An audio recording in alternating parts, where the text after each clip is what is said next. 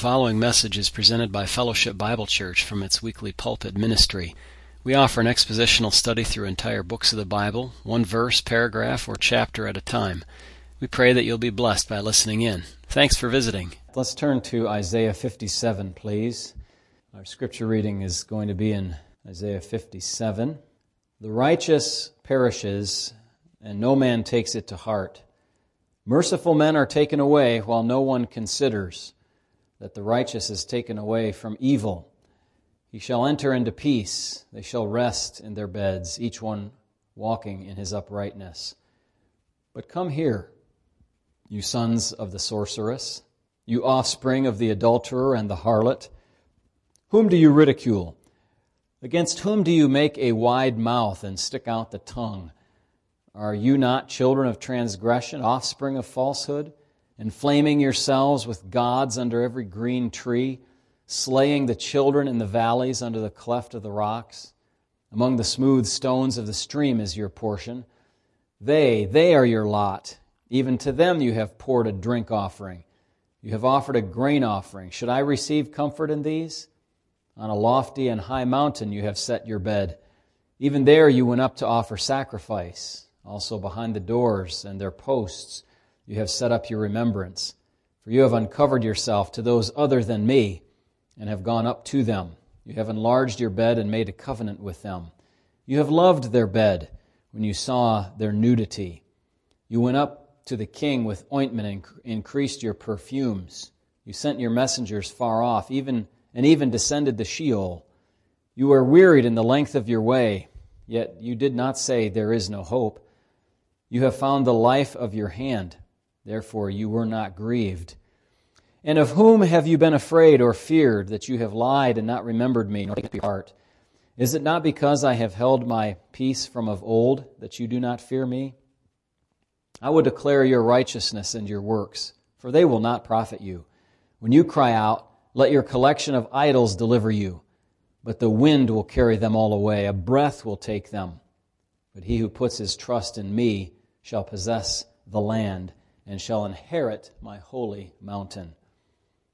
And one shall say, heap it up, prepare the way, take the stumbling block out of the way of my people. For thus says the high and lofty one who inhabits eternity, whose name is holy, I dwell in the high and holy place, with him who has a contrite and humble spirit, to revive the spirit of the humble and to revive the heart of the contrite ones. For I will not contend forever, nor will I always be angry. For the spirit would fall before me, and the souls which I have made. For the iniquity of his covetousness I was angry and struck him. I hid and was angry. And he went on backsliding in the way of his heart.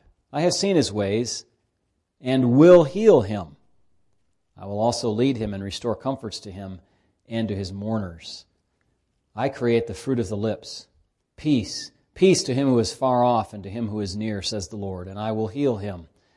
But the wicked are like the troubled sea when it cannot rest, whose waters cast up mire and dirt. There is no peace, says my God, for the wicked. That is so true. All right, well, the children's program is suspended for the summer, it being June now already, so the young people will stay here. And we'll turn our Bibles to Matthew chapter 6, and I encourage you all to follow along in your copy of God's Word, young and older alike. Matthew chapter number 6. By the way, I have a couple things also on my mind. Does anybody have any Bible questions tonight? Just pops to mind. I was wondering that question for you, if you have something. I also was, while you're thinking of that, speaking in John chapter 17. We never really finished that. I looked at 1/3 of that prayer of our Lord and did not look at the first and second parts. We kind of glossed over and went to the third part, but that's a powerful example of prayer as we looked at prayer with Matthew chapter 6 and the Lord's instruction on prayer. The Lord gives that great example of the high priestly prayer there in 17, praying for himself, praying for his disciples, and also praying for those who would come after them and believe on basis of their word and not those who had seen the Lord Christ himself. That's in 17. And the main request was, there's three main requests the Lord asks in the first five verses, that, Lord, Father, would you glorify me together with yourself? And then he asks the Father to keep those disciples whom he had brought to the Father through his earthly ministry, all except, of course, the son of perdition. He was not to be kept. He was lost, that the Scripture might be fulfilled. But the Lord Jesus is being removed from the earth. He will not be in direct contact with them. Satan will desire to sift Peter as wheat. Peter himself will deny the Lord. And so God is asked by our Lord Jesus to keep these disciples and protect them in his absence. And God kept good on that promise, made good on that prayer request, I should say, rather, and promised to keep them. And then in the last segment of the chapter, the Lord prays for a couple of things, really, the unity of believers, and also that they would come to be with Christ where he is and behold Christ's glory in the heavenly place. And so those were the requests that the Lord prayed. We trust all of those have been and are being answered because they came from the Lord in perfect harmony with the will of God. And we looked at them thus as an example for us as far as our prayers are concerned. So that was still a little bit on my mind, but I'm not sure if we're going to get back there anytime soon. Yes, sir. Okay.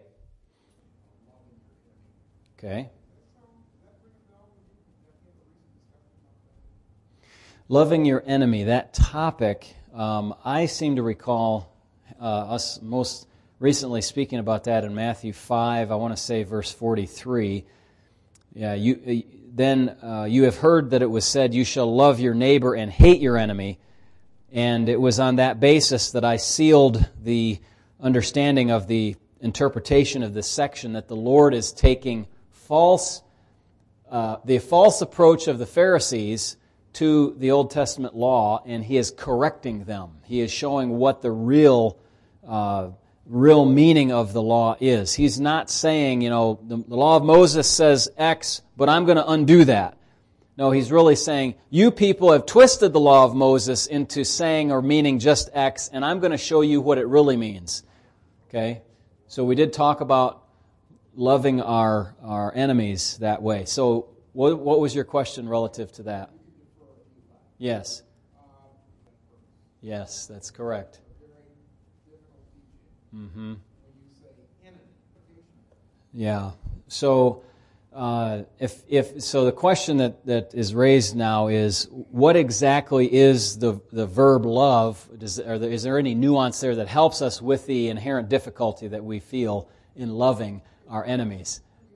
Yeah. Well, we better be honest, right? Yeah. We have to be honest. And it is a difficulty when the Lord tells us to love our enemies.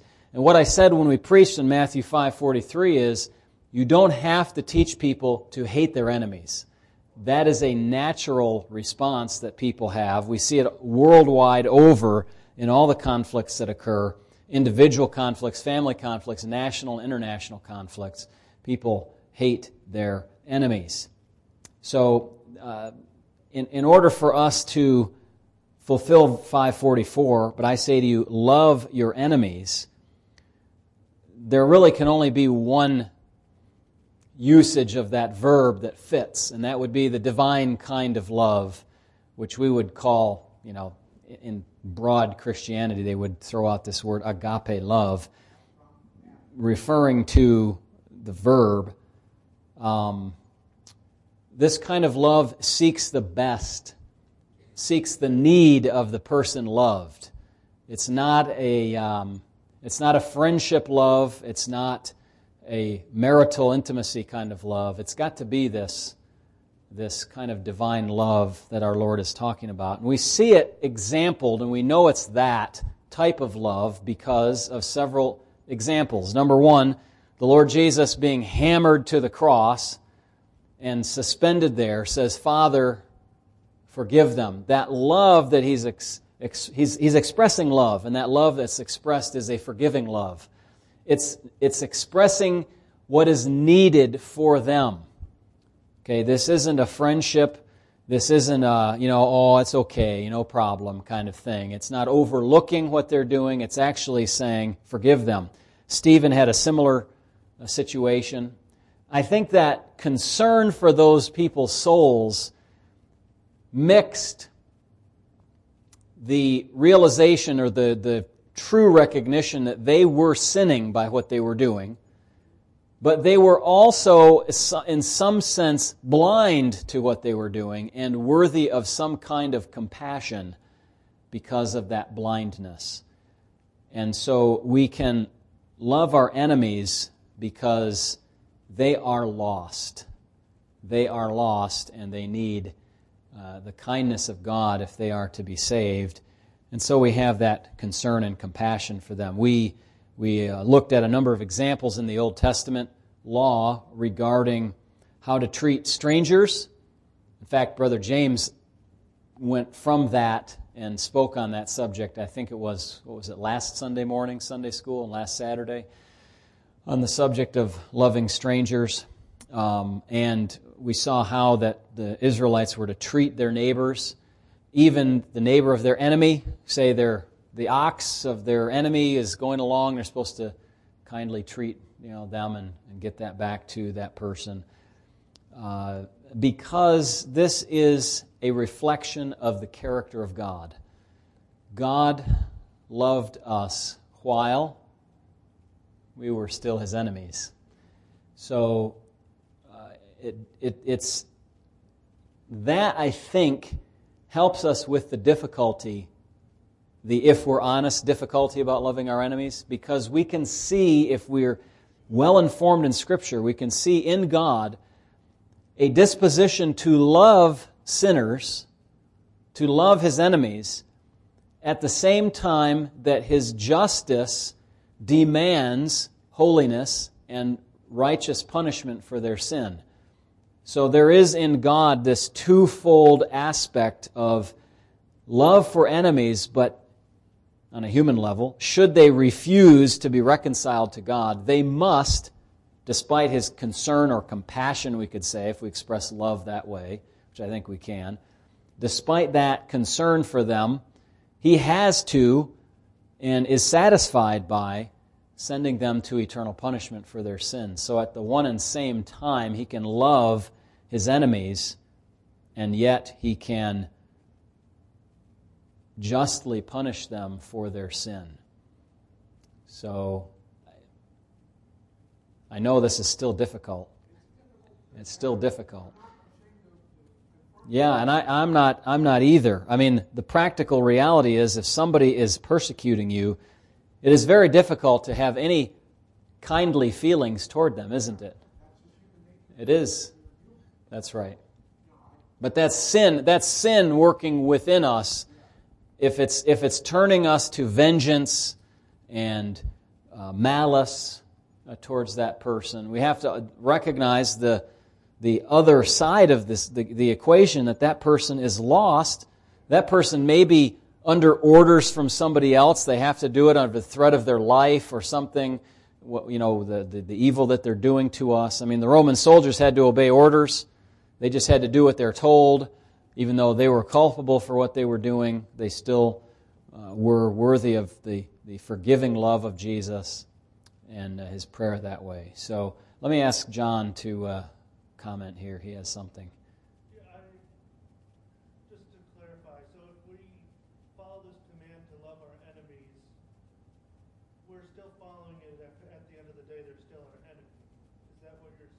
Yeah, so John's point is, if we love our enemies and follow this faithfully, at the end of the day, they're still our enemies.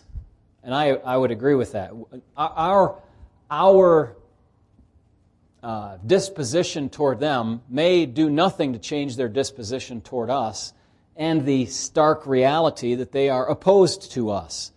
So we may love, The pastors in Alberta, Canada, or different places around Canada who are being imprisoned because they're trying to open their churches to simply worship may have some level, a true biblical compassion for people who are so lost that they think they're doing a helpful thing by closing churches.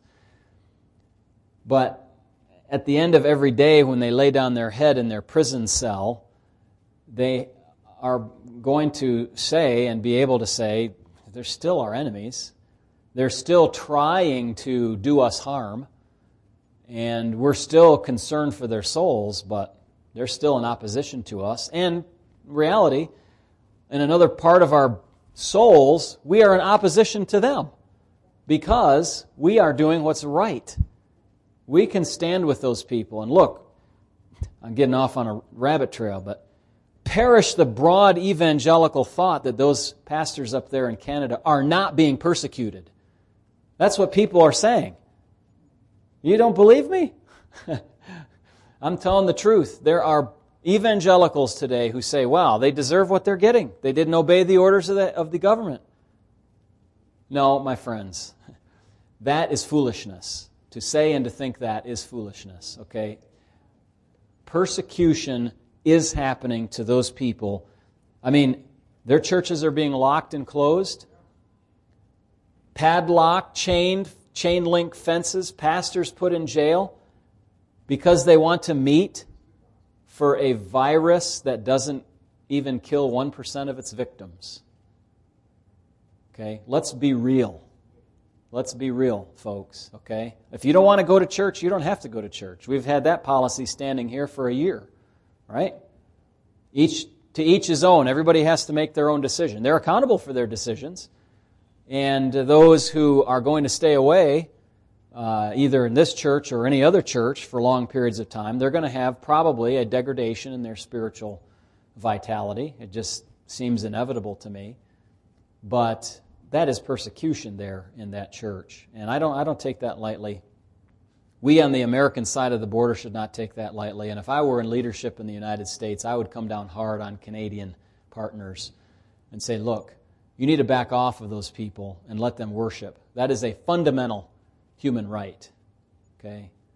Being on Twitter is not a fundamental human right, like they're trying to say in this last couple of days. Worshiping God is not only a fundamental human right, it's commanded by God. You want to stand in God's way? So, yes, we recognize those people are enemies. But you know what? Who's going to take care of those enemies? The pastor's not going to be able to do anything. What's he going to do? Shoot his way out of jail? I mean, he's just a little guy, you know, up against Goliath.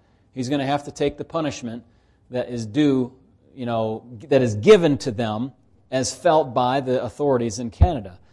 But they are still the enemies, and God will see to it. I fear to be those people. When they stand before the judgment seat, that they destroy the church of God, like I said this morning, they're going to have something to answer for. But it's not our place. I guess here's the other thing that sometimes gets into this. People say, well, if you have to love your enemies, then I'm a pacifist, and I just treat everybody like my friend. This is not a verse for a national government to follow.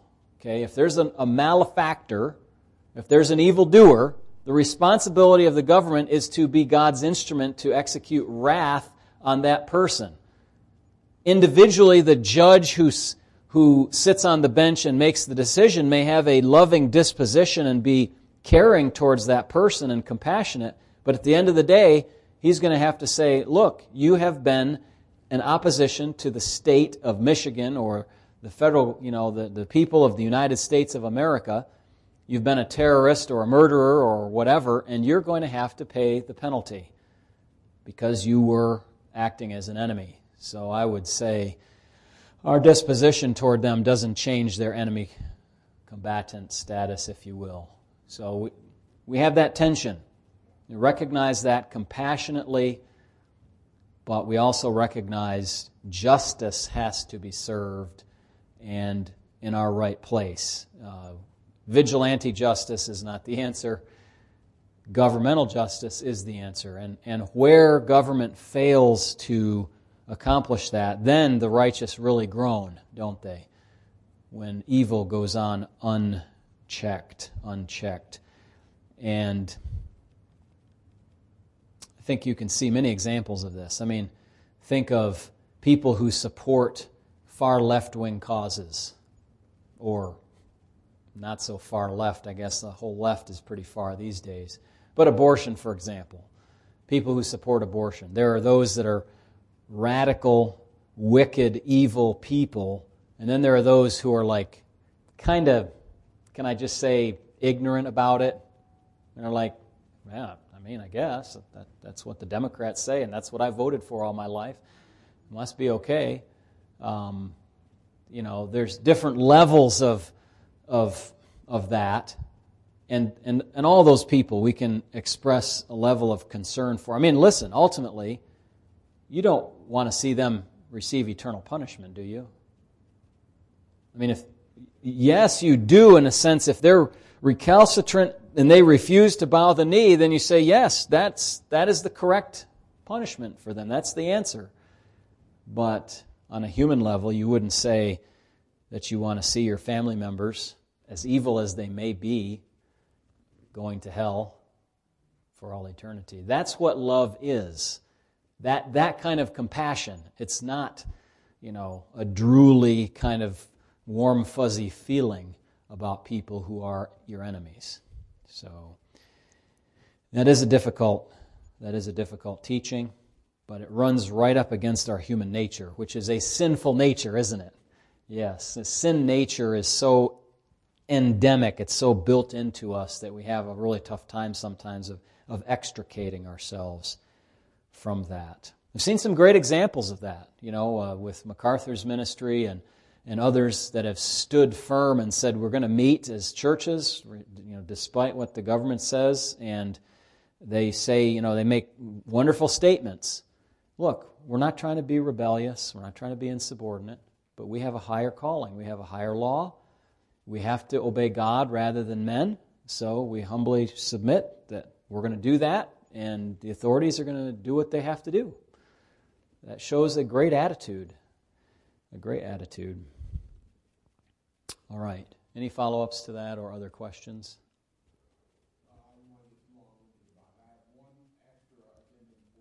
Yes, sir. Go ahead. Hmm.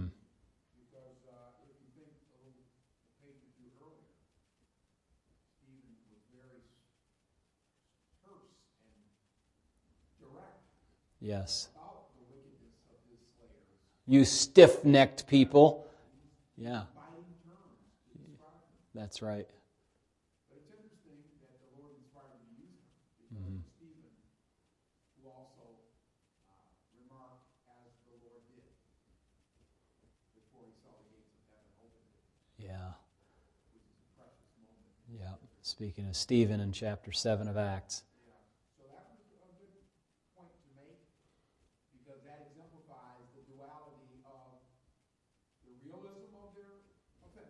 Yes. Loving an offender is not to negate the evil of his offense. Right. Sometimes I think we might think that if I'm loving you, then I'm going to have to say that what you did doesn't matter. No, in fact, we know that as parents. So Thurman is suggesting that sometimes we think that love has this kind of sappy idea to it that if we love our enemy, that means we have to excuse what they have done. But as a parent or as a pastor, sometimes you have to speak to a child or a church member and say, look, you are doing wrong, and you have to receive the consequences of that wrong. In an extreme case like, you know, church discipline here, or for parents, you know, for young children, you know, I love you, but you're still getting a spanking. Well, I mean, that those two things are completely compatible. Completely compatible. You don't just say love and wash out everything bad. Now, unfortunately, in society today, love is seen as something that does wash away all that, just forget all that bad, and there's no consequence to it. So Very interesting. All right, back to Matthew chapter 6, starting in verse 19, please. The apostle Matthew here, recording for us the words of the Lord, says, "Do not lay up for yourselves treasures on earth, where moth and rust destroy and where thieves break in and steal. But lay up for yourselves treasures in heaven, where neither moth nor rust destroys and where thieves do not break through and steal. For where your treasure is, there will your heart be also." Now, let me address this a little bit out of order from how my notes are, but you'll see the logic of it here in a moment. There are four problems with earthly treasures, the Lord says. And listen, this does not include, does not only mean money, okay? People's treasures are not necessarily money. They may be other things. They may be hobbies. They may be objects. They may be mementos. They may be houses, lands, cars. What's that? Boats. I never got into that whole thing with boats. It has no attraction to me whatsoever. But yes, it could be that. Several problems with riches in this text. Number one, and probably the worst. Look at verse 19. "Do not lay up for yourselves treasures on earth." That's the first problem. They're earthly. They're worldly, they're earthly bound, they're not heavenly. They indicate a misplaced priority structure. That's the point. That's really the main thing. They're earthly treasures.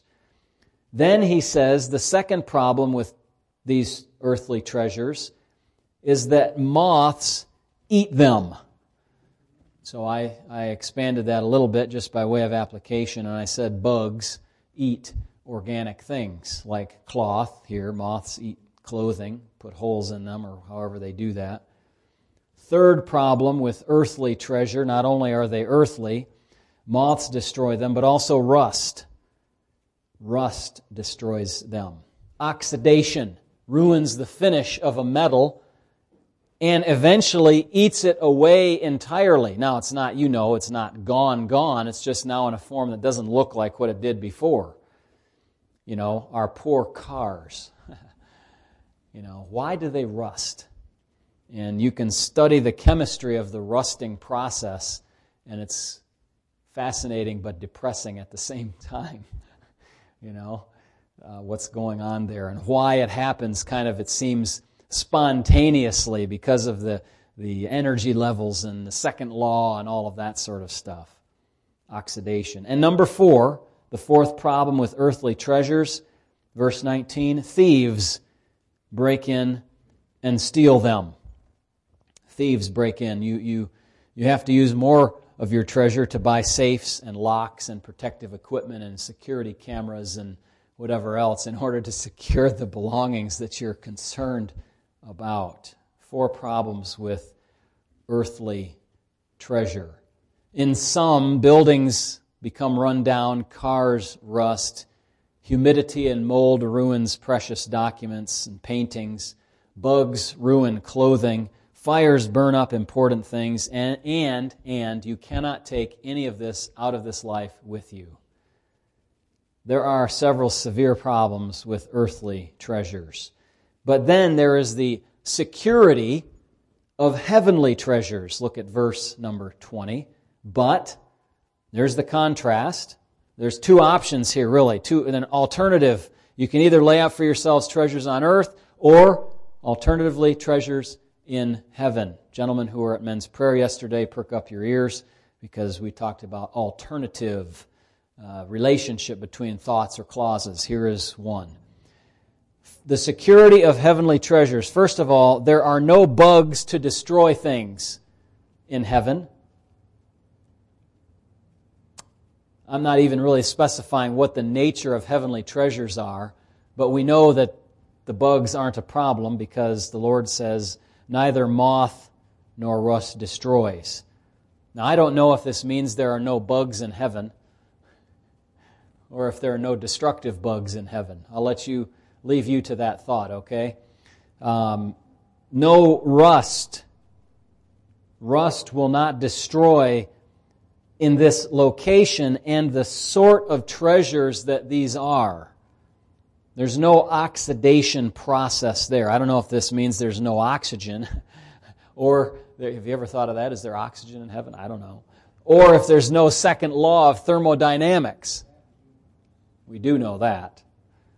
Yeah. Well, I expect that since Jesus was here and he seems like he was probably breathing after his resurrection, there's probably some breathing process there. It's a, you know, because that's not a consequence of sin, is it? God breathed into Adam this life principle, and he began to breathe. His chest began to move up and down, and air entered and exited, and the process of oxygen and carbon dioxide exchange began to happen, and his life was breathed into him. That was before the fall. There's no problem of that with the fall. So, but anyway, there'll be no bad oxidation. No oxidation like that. Then there will be no thieves. Do you know who the last thief will be? The one who comes as a thief in the night. Right? When the Lord Jesus returns, he's one coming like a thief. After that, real thieves, now I'm talking about, just using a play on words here, real thieves will not be able to get away with their evil work, and God's people will be secure. You know, the Lord is the King of Kings. Satan is the thief of thieves. John chapter 10 says he doesn't delight in anything but to steal and to kill and to destroy. That's his business. That's his line of work. We hate that line of work. That line of work is destructive. The thief of thieves is Satan, and he will be banished and punished forever and will not be able to induce others to their thieving ways in the heavenly place.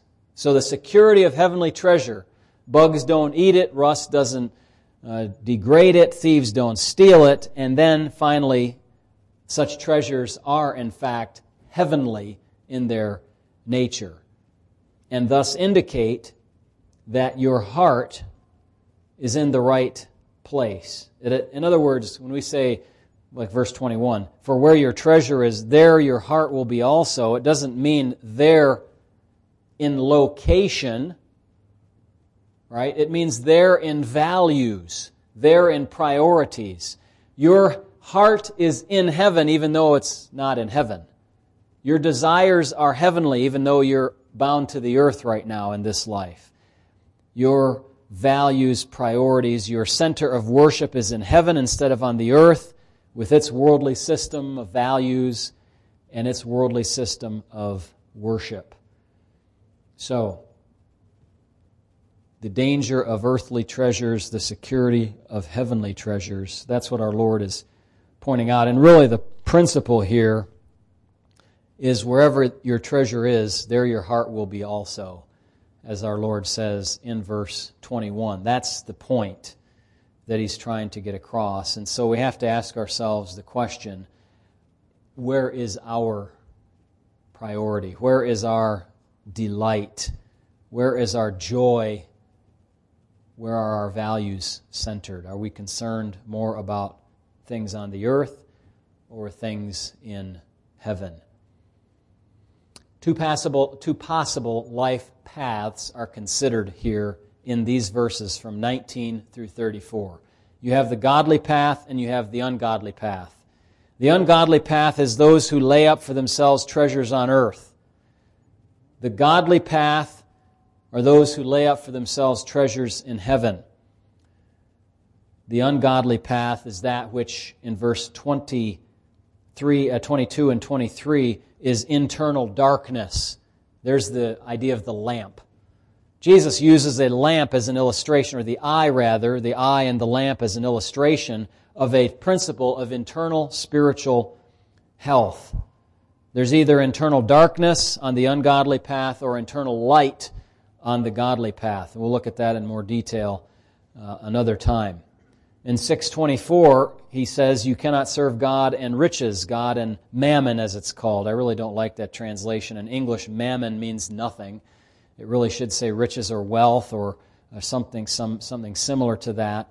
And the principle is no one can serve two masters. That's what he says explicitly. I mentioned to the guys yesterday, you really cannot have two bosses. Some of you have had that circumstance at your workplace. I had that maybe once or twice, and to navigate that is a sometimes very poor existence, because you have this one telling you to do this and this one telling you to do this, and you have to reconcile those two things, or you don't have time to do both, or you can't do them by the same deadline, or whatever it is. You cannot serve two masters. There has to be some kind of coordination between them, and there's not any coordination between God and the world. Friendship with the world is enmity with God, and the reverse. So you cannot serve two things. You either decide you're going to serve the things of this world or serve God. Okay? Then the Lord talks in verses 25 to 34 about what you worry about. This also shows your priority structure. Do not worry about your life, what you will eat, what you will drink, what you will wear, or your tomorrow, the next day. Okay, so life, eat, drink, clothing, and tomorrow. Those five things. And what do we worry about? All of those things, don't we? We've always talked about, listen, I'm a human. I know just exactly what you experience, and I experience the same thing. But worry is like borrowing trouble from something, some future time that you don't even know it's going to happen. I spoke to someone yesterday, a brother who was very troubled about something that probably was not going to happen. But he had his mind convinced that it might happen, and it was worthy for him to really fret about. And you can't do that. You have to stop doing that. You have to stop. So, oftentimes we get into speculation mode. Well, this, and then if that, and then if this, and oh my goodness, look at this. This is really going to be bad. And then tomorrow comes and you realize, oh, that didn't happen because that didn't happen, and I shouldn't have worried about it. I should have prayed about it maybe. I should have trusted the Lord about it for sure, but I shouldn't have worried about it. Instead, we're taught by the Lord here to seek first His kingdom and righteousness, and all those things would be added to you: life, food, drink, clothing, and tomorrow. You can't worry anyway enough to give yourself any of those things. How is worry going to add to your life? It only subtracts. How is worry going to help tomorrow? You're not there tomorrow yet. How is worry going to give you food or drink or clothing? No, there are other means to those things, right? Worry is not going to do it. You maybe get up, off your chair and do something. Use the means that God has given to work, to earn, to achieve those things that are necessary. God knows you have need of those. And Jesus illustrates this with two very appropriate but simple illustrations. Look at the birds. We saw a bird today. I still don't know what kind of bird it is. We've got to look in your bird book, John. The smallish bird, nice gray and white and black cap and a long beak. Think of how God dressed that bird. It doesn't even have to think about it, And we saw some little, I think they were downy woodpeckers or something, very nice little birds. And we have flickers at the house, and cardinals and blue jays and robins, of course. And look at how God provides for them, clothes them, provides them somehow. One of our boys asked, where do they get their water from? Remember that? God gives them their water. They know where to find whatever they need.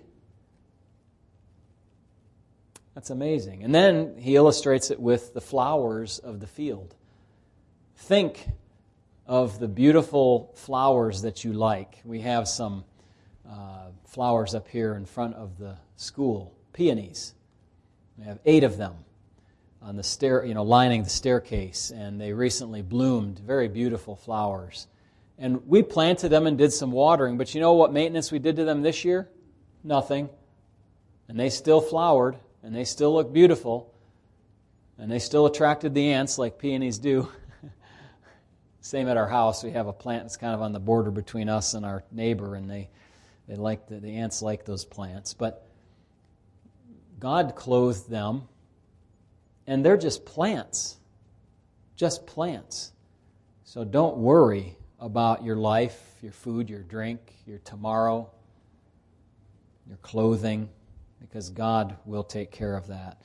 Now, let me deal with one kind of maybe objection to what our Lord has taught us in the laying up treasures portion there in 19 through 21. All that I just did was basically just kind of overview of the rest of the chapter.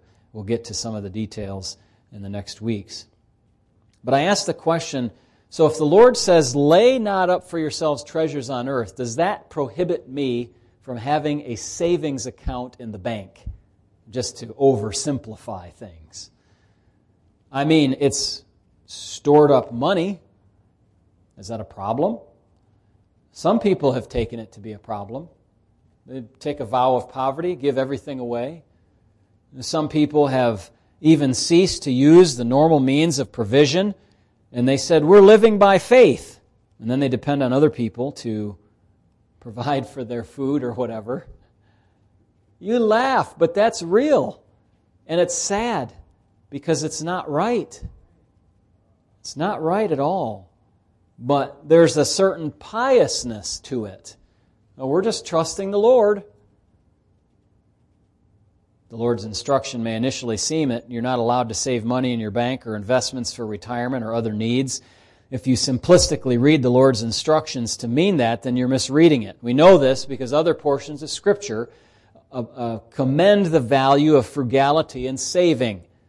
The classic example is that of wise young Joseph, who said to the Pharaoh, let someone be appointed to save 1/5 of the produce in the bountiful years, so that we will have to live through the years of famine. On a national level, he arranged Egypt to save, by taxation, 20% of the produce during those 7 good years in order to help the nation during the coming 7 famine years. And given the time, we don't have time to go read those portions, but I trust your Sunday school memory is good and you've learned those stories well, so you know them. This that he did was not a sinful laying up of treasure on earth. It was setting aside bounty to be used in a time when there would be little provision at all. And we can and should do the same. We should not be living so piously that we give away much of what we have only to rely on others to cover the needs that we later come up with. If we had been more careful and more frugal and more realistic, we would have been able to take care of our own needs. Neither should we live wastefully so that when a famine comes, we have to beg or borrow or go on welfare. We should be prepared during the years of plenty by saving, investing, educating, training, and so on, so as to increase our value and be able to handle the times that may come of difficulty. Now, this is, of course, no guarantee that some calamity won't befall you and you'll be really in problems, and there's where the social safety net and where the church can come to your aid. But just be sure that it's not because of your irresponsibility that has to occur. That's awfully frustrating for people, to have to cover for the irresponsibility or unwillingness, for example, today for people to work. Highly frustrating to see people sitting on the sidelines getting their extra unemployment when they should be getting up and doing some part-time employment, even if it means getting less money. On principle, Christians should be the first to go about doing that because that is the right thing to do. That is the right thing. That's the moral and ethical thing to do. So if saving money aside for such needs is not equal to laying up treasures on earth, then what does that phrase mean? And by the way, I do encourage people when I do premarital counseling or financial counseling with people that they be very practical and they have a savings account that will cover them for 3 to 6 months minimally of salary, say, of life needs if there's a case of a difficulty in their life. They lose a job, they have a health issue or whatever. Then they have 3 to 6 months at least of cushion where they can figure out what to do and different arrangements and all of that sort of thing. But if saving is not prohibited here, then what does the Lord mean? I believe it means a couple of things. Number one, piling up wealth beyond what you will ever need. If you are a multimillionaire, or effectively so, you need to consider your ways. Are you greedy about this? Are you like the rich young ruler in Luke chapter 18? Like the foolish rich farmer? You know, Lord, I have all this stuff. I'll tear down my barns and I'll build bigger ones. Or the fellow who is the rich young ruler who wouldn't let go of his earthly possessions to follow the Lord. That's one way in which this comes to application. Or secondly, treating your possessions with higher care than people or God. Even if you do have vast wealth, you can still be treating things that you own, even if you do not have wealth, you can still be treating things that you own as little treasures. Your antique car, your property, your collection of whatever knickknacks you have.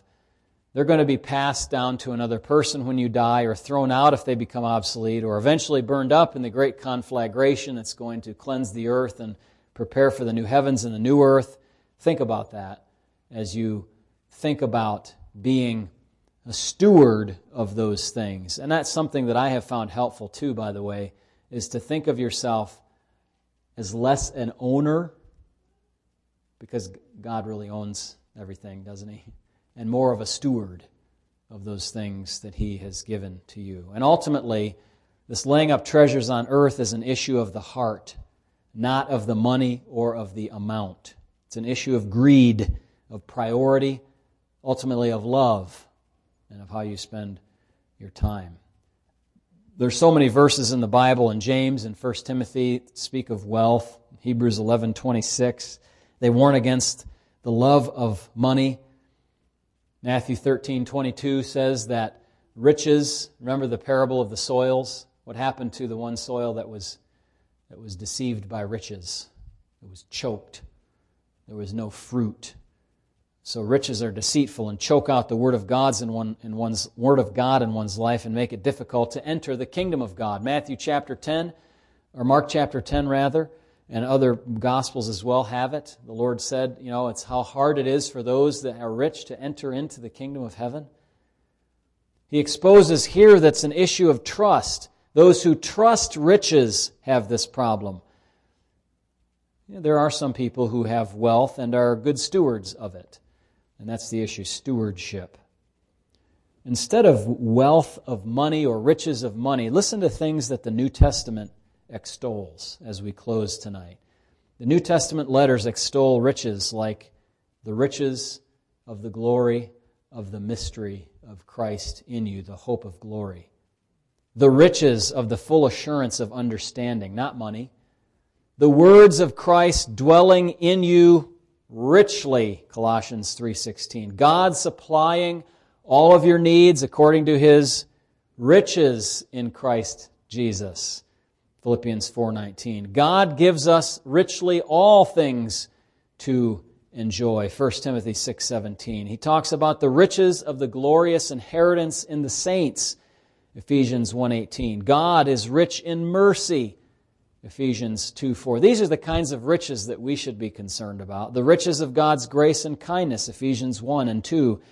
The riches of Christ. Ephesians 3:8. The riches of God's glory, Ephesians 3:16. The riches of the wisdom and knowledge of God, Romans chapter 11 and verse number 33.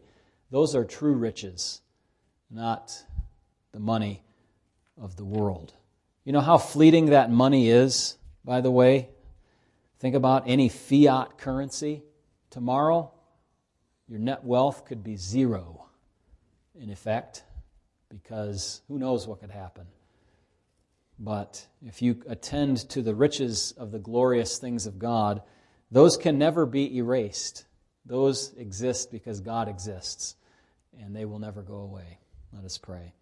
Heavenly Father, thank You for the riches of Your grace. Thank You for the riches of the glory of the inheritance of the saints and all these things we just mentioned that are treasures in heaven.